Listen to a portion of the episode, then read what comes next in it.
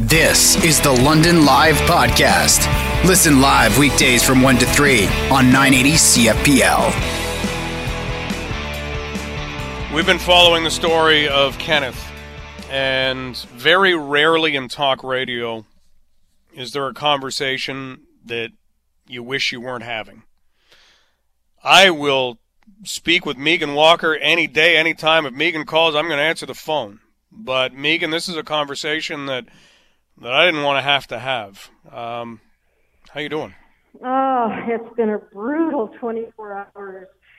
You put um, so much faith in people sometimes to do the right thing, forgetting that many times they don't know the difference between right and wrong. And regrettably, uh, at around 3:30 yesterday afternoon, I was sent a picture of a plane taking off um, from the uh, Wayne County Airport in uh, Texas, and it was on its way to Cameroon with a number of passengers. Um, uh, you know, and and they have now landed.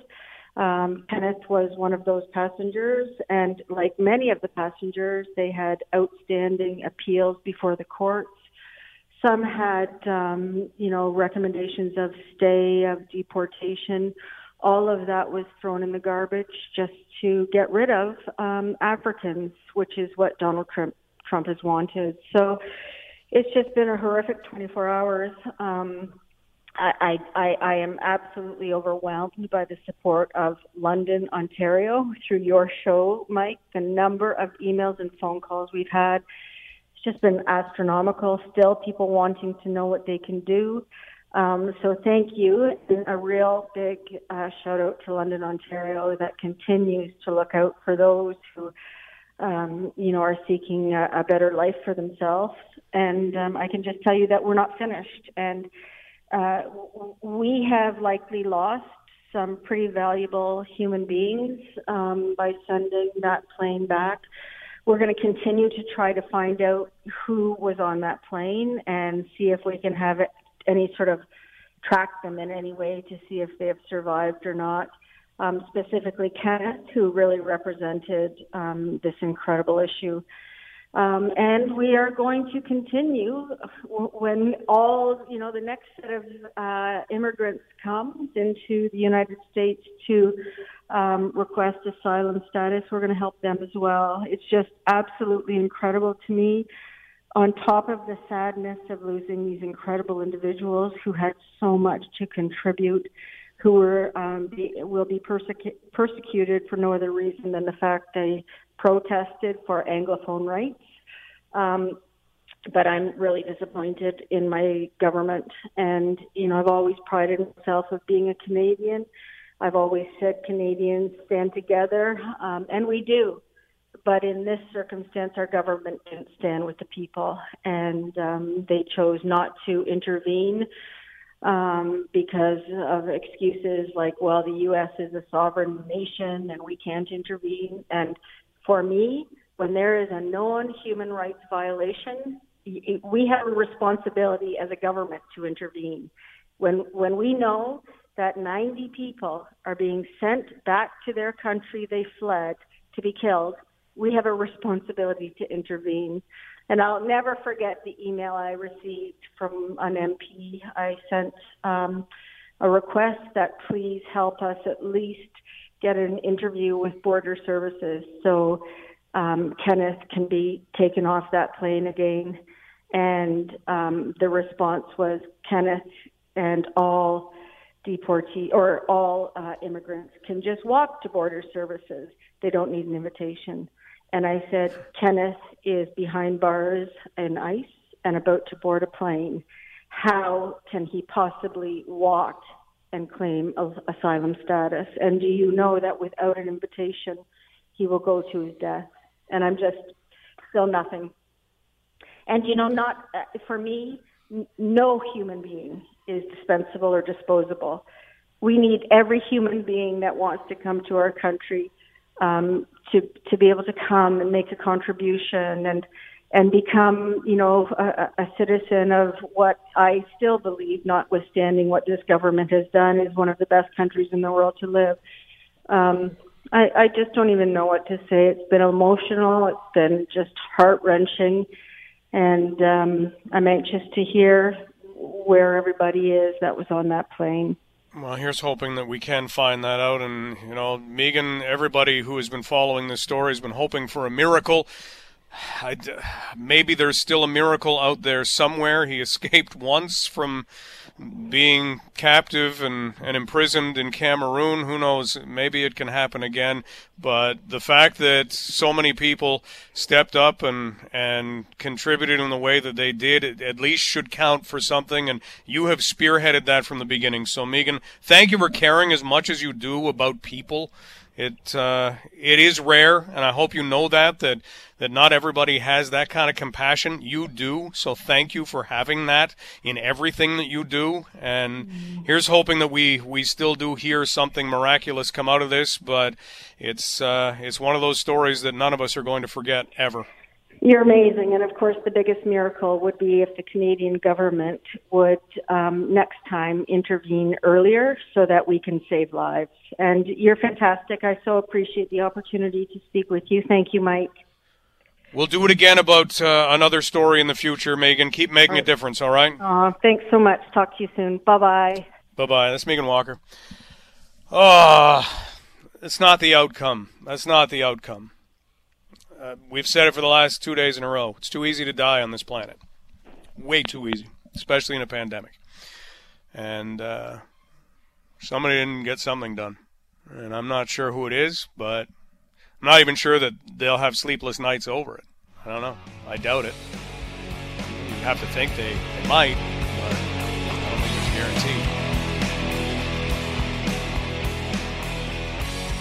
Yesterday, being Remembrance Day, had a very different feel to it.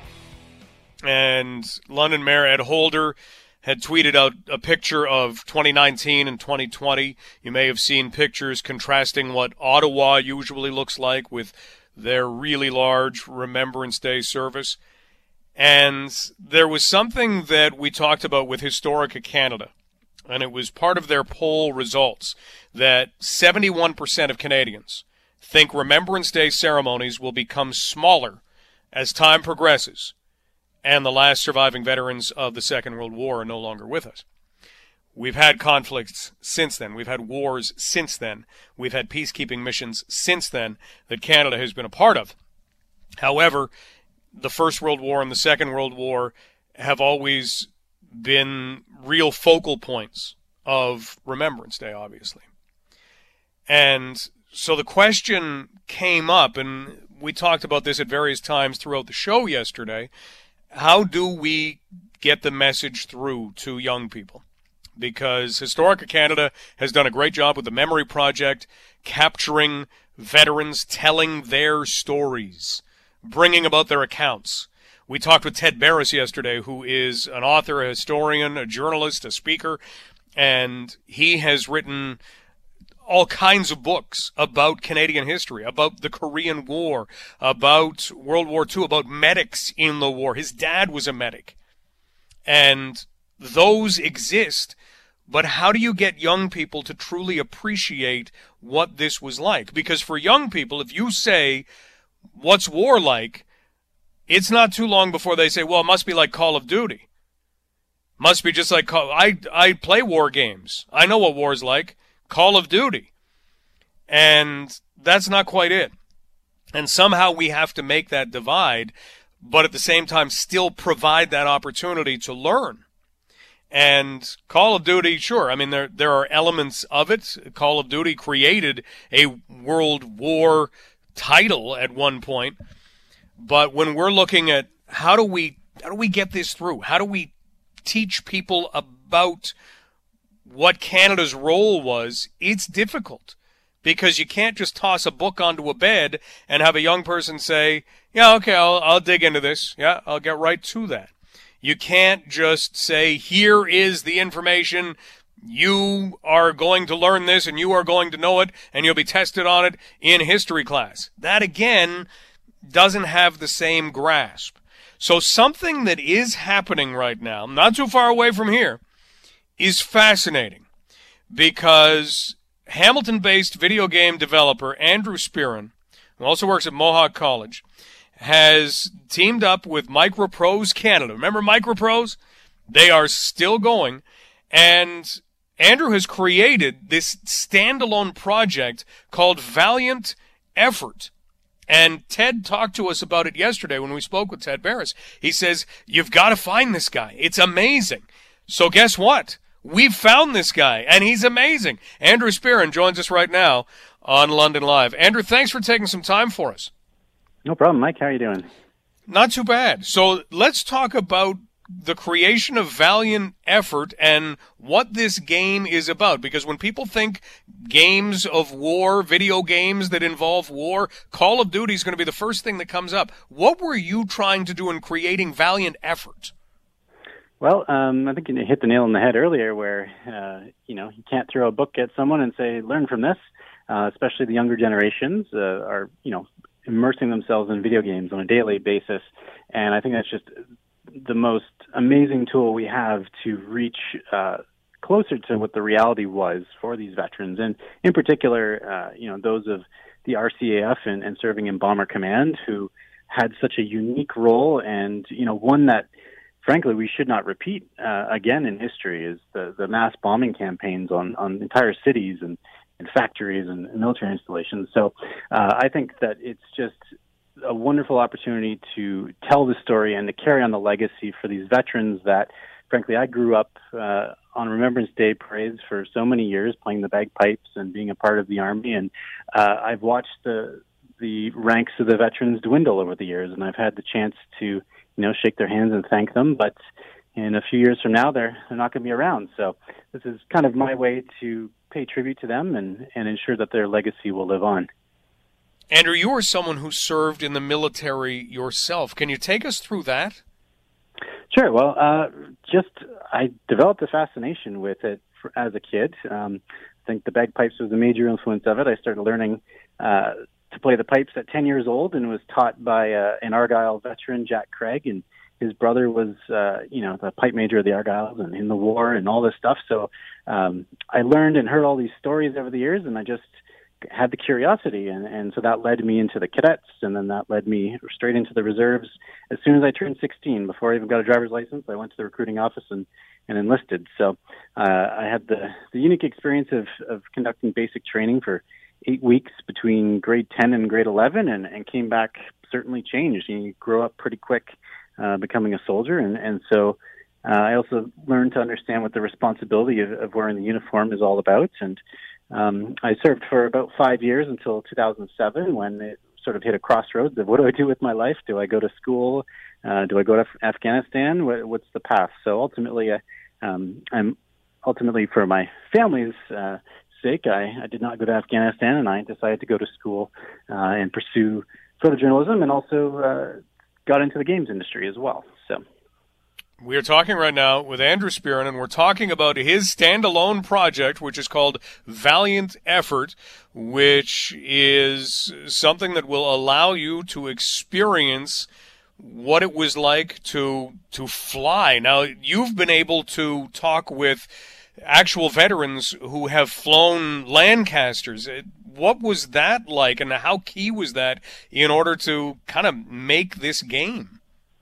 Well, it's it's an amazing opportunity to be able to you know meet uh, in particular Bob Middleton, uh, now who is a navigator with uh, 431 Squadron during the war, and he survived 33 operations, uh, you know, from 1944 to 1945, and and like I said, these vets are so few, few and far between these days that. Um, I was just, you know, amazed that I could meet with him, and uh, we actually had the opportunity uh, to go for a flight in the Lancaster last week, uh, which was my first time going up in the air in that aircraft, thanks to the Canadian Warplane Heritage Museum. And uh, we invited Bob along for the ride and, and had a chance to, you know, hear some stories and some anecdotes. And that is just incredibly invaluable that we can, you know, we could put that into the game and, and draw upon that experience and his wisdom um, to just make it all the more authentic. Let's talk about how the game itself is planned to work. Give us kind of the, the storyline behind it or, or what you do in it. Sure. Well, we're still uh, early days uh, in, in its design development, but uh, we've been working on it for the last couple of years, developing prototypes and that sort of thing. And we managed to catch the attention of uh, Microprose, which is a legendary uh, games industry uh, pioneer and publisher. So um, they have basically wanted us to partner up with them, and we formed Microprose Canada to fully fund and, and develop this project. So uh, at the same time, Microprose has a uh, game series focused on the B-17 Flying Fortress. So they released uh, two previous games in 1992 and in 2001, and now uh, we are working on the the third uh, game in that series, and we're incorporating valiant effort in with that. So uh, I'm I'm thrilled that we have the opportunity to bring the Lancaster and, and the RAF and the Canadians into the mix uh, because, frankly, the Americans and the B-17s take a lot of the glory. So hmm. uh, I'm really glad that we can elevate uh, our story into that. But um, basically, to get back to your original question of, of how is this game going to play, uh, you uh, will basically enlist in the Air Force in the war, and you conduct uh, through the training of the various crew positions because uh, you know before Bob and, and all his crewmates got over to England, they went through years of training, and much of that took place in Canada. Um, that's a sort of a subdued chapter in our history, I think, is many, many airfields and airports in this country were set up during the war to train thousands of aircrew who were then sent over to Europe. So we want to highlight that history and put that in there and ensure that players, you know, know what they're doing uh, when, when they go on to ops. So once you get onto operations, your goal is uh, then going to complete a full tour, and you're going to go from day to day uh, with the historical sort of research put in there, like which operations were on which day, um, get a sense for you know what kind of fatigue these crews had to endure day after day going on missions for you know hours on end. Um, and the Lancaster primarily operated at night, so uh, that was such an entirely unique experience from what the Americans faced during the day and that sort of thing. So we want to basically capture the feeling and the look and the the ambiance of you know what happened and essentially uh, learn from what it takes to operate this sort of aircraft. Uh, there were seven crew members on a Lancaster, from the gunners to the pilot, engineer, the wireless operator, the navigator, and every player will have a role in, in the, those seats. So I could be flying the plane, you could be dropping the bombs, and we could recruit Bob to help us navigate across Europe. So it'll be a, a, cooperative experience, and we, we are also are building in the virtual reality support as well, which is a, a tremendous tool um, that also the Canadian Warplane Heritage Museum has been incorporating uh, in their space uh, with the uh, BBC Berlin Blitz uh, experience. So it's just it's an amazing time for technology. Uh, there's a, a, confluence of you know virtual reality and photorealism, and also our ability to dive into decades of research and, and translate that into the game design. So this is just going to get us closer than we've ever been able to uh, actually recreate what happened. That's amazing. We're talking with Andrew Spearin right now, who is a video game developer, has served in Canada's military, and creating valiant effort in conjunction with Microprose Canada. I can't even imagine. You look at the intricacy of what exists, and then you have virtual reality that goes on top of that, which would allow you to put on the headset and, and basically be immersed in the game that way. How long does it take to create a game like this? It, it ter- certainly takes years to develop games. Um, they're not unlike movies in that sense, where you have many different disciplines, many technical aspects to it, and, and also the creative side as well. So we're doing our homework, we're doing all of our research that we can, and we're you know undergoing development now, and and getting the opportunity to you know fly in the Lancaster enables us to get that feeling that we can translate and and make the game you know operate the same way as it would. Um, but yeah, it's going to take us a couple years to get it to the point where uh, you know it will be the the exact sort of representation, but uh, also games now take sort of a, games as a service model where we, we might release an earlier version uh, that people can play ahead of time and test it, and and as we add content over the years, we're able to extend it because uh, the Lancaster was just you know one of many different aircraft uh, that Canadians served with. Uh, the Halifax bomber is probably the most other prolific one that Canadians served in, and I have a particular affinity for. So I would love to get that in the game um, as well. And we are going to be featuring the B-17 Flying Fortress and the B-24 Liberator as well, which um, also served in in the RAF in more limited capacities, but is still just an, another important piece of that history. it's so you know, it's so amazing to think that this is something that kids could grab. And as you point out, Andrew, you've got the ability to do it with your buddies. And the way that games work now, it, it's unreal. You know, you, you have six people in six different households playing at the exact same time. Now you kind of put them on the same team and you think about what kind of teaching that can do while they're essentially having fun in all of this the the cost of doing things these days. You've got video game companies who will put out a game, hope that people buy it, and then use the money that they gathered from that game plus a little bit more to actually make the game that they want to do. How key was hooking up with Microprose? Does that assist you in in kind of the cost of doing this?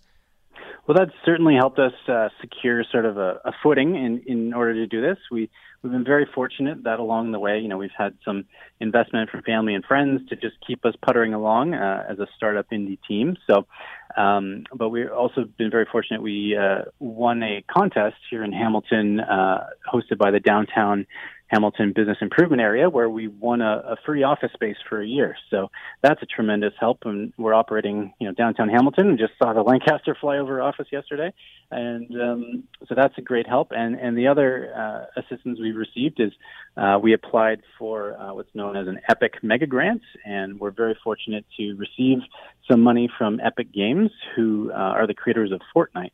So uh, that has certainly uh, been able to help us stay afloat. Um, but yeah, like I said, the the arrangement with Microprose will be developing and publishing uh, this game through our studio here in Hamilton and be able to build our team and, and have much better promotion and reach a, a, much larger audience as a result. Andrew, what an amazing venture that you are in the middle of. And you're still teaching while all of this is going on, right?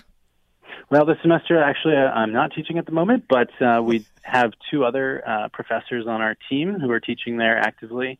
Um, we have uh, a couple students and graduates. Yeah, we've got a really great core group that we've been able to build from from my teaching experience at Mohawk. And uh, I guess I could give one of the, the most serendipitous moments uh, was when I was presenting at Mohawk uh, the Game Development Club, uh, and there was another professor from the 3D uh, side of the college, and he chimed up when I mentioned the Lancaster. He said, "Oh, my great uncle flew the Lancaster," and I said, "Oh, well, what was his name and what did he do?" He's like, "Oh, great uncle Harold Florin. He flew.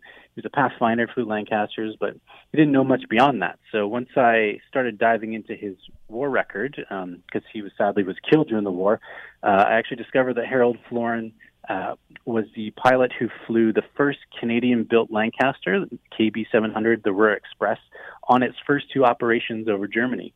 So uh, that was a huge deal at the time for the first Canadian-built Lancaster, which was, you know, built in Toronto, and they flew it across the Atlantic, and then it was deployed uh, to a Canadian squadron, and there was Harold flying it on the first two missions. And uh, I noticed on the operational records that he was carrying uh, cameraman with them. So I actually located the National Film Board newsreel of of that event, and there was Harold on on the film. And uh, Shay didn't know that. His family didn't really know that, and actually sent it to uh, Harold's little sister, who never got a chance to meet him because he died before um, she had a chance. But uh, she had never seen him in motion or heard his voice before until that moment. So that was really just a, a very touching connection that we've been able to have. And now Shay is uh, our is our art director on our team, so we have that direct uh, lineage um, to that war, and we want to tell Harold's story, and we want to tell as many of the uh, Bomber Command air crew stories as we can. And you're putting it into a language that a lot of young people will not just understand, but will gravitate toward. Andrew, this is outstanding. Thank you for taking some time for us, and good luck with everything. I hope you don't mind if we check in in the future and see how things are going. Oh, absolutely, and uh, I'm sure we'll we'll get you a copy of the game once we're ready to test it, so you can look forward to it. Really like. Yep. I don't fly planes. Uh, I barely drive cars. Uh, riding lawnmower, eh, I've almost hit a house. so I, I can't guarantee, but I, I would love to test it out for you. Well, you can be our tail gunner then. I would. Yeah, you give me the uh, the most basic job, and uh, I'll be a happy guy. All right. Take care of yourself. Thank you very much. Bye. That's Andrew Spearin. Andrew is a Hamilton-based video game developer who had it in his mind, being in the military, all right, which direction am I going to go? Am I going to go to Afghanistan? Am I going to go to school? He ended up going back to school, but he has taken on the idea that we can reach young people if we can give them a story to tell and do so by way of a game and he, listen to who he's been able to hook up with microprose they've been video game developers for a long time you know, you could be in your 40s right now. You'll remember Microprose. They were making games you were playing in school on computers that didn't have a mouse. That that was happening. That was Microprose. And then Epic and they're one of the top video game producers right now. So so this is good stuff. This is something that sounds like it has a whole lot of potential. Right now, let's talk about a very important thing that is going to be taking place and something that we can all get involved in. Please welcome the manager of Digital Creative Arts Center and the chair of the FCLMA, Mr. Mario Circelli, who I owe my career to. Uh, one of the one of the people that I need to say thank you to as much as I can. Thank you, Mario Circelli. Oh, you're too kind, too kind, Mike. You've done it all on your own because talent goes a long way, and you are a talented one. Ah, uh, not even. Let's talk a little bit about how we can all be talented ones and help out in this community. What are you putting together in conjunction with Lifespin? Well, you know, the uh, the there's always a need in the community, Mike. And right now, with the uh, the ongoing pandemic, the need is higher than ever. And as we head into uh, winter, and and people are are struggling, and uh, there's high unemployment.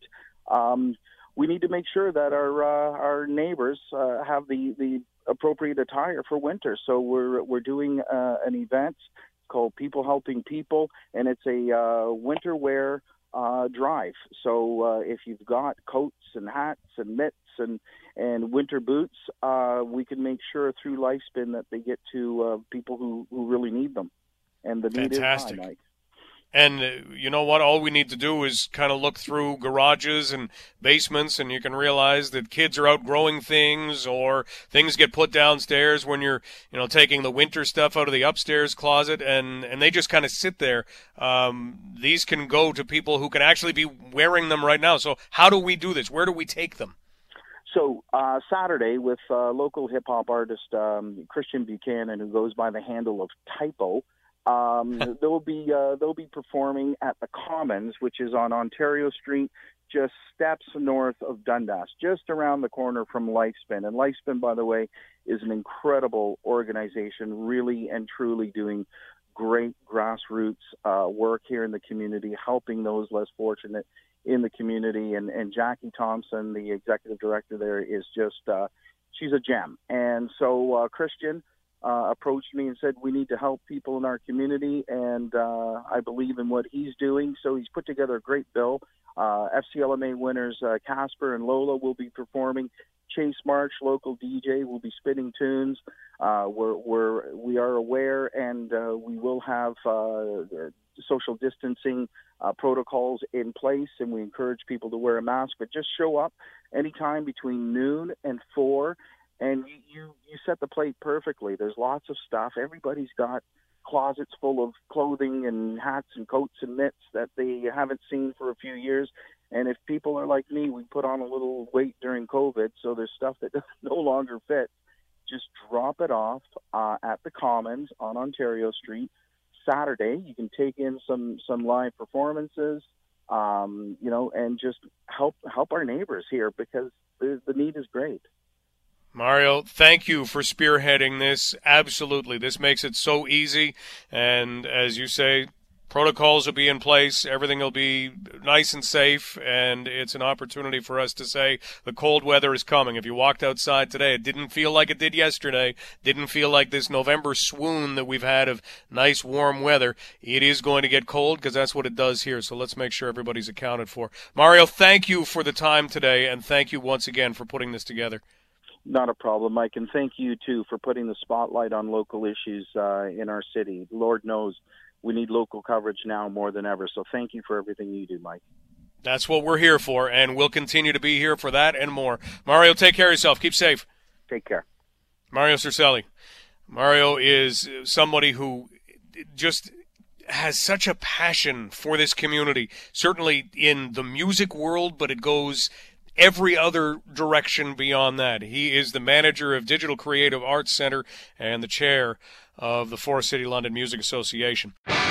You've been listening to the London Live Podcast. Catch the show live on weekdays from 1 to 3.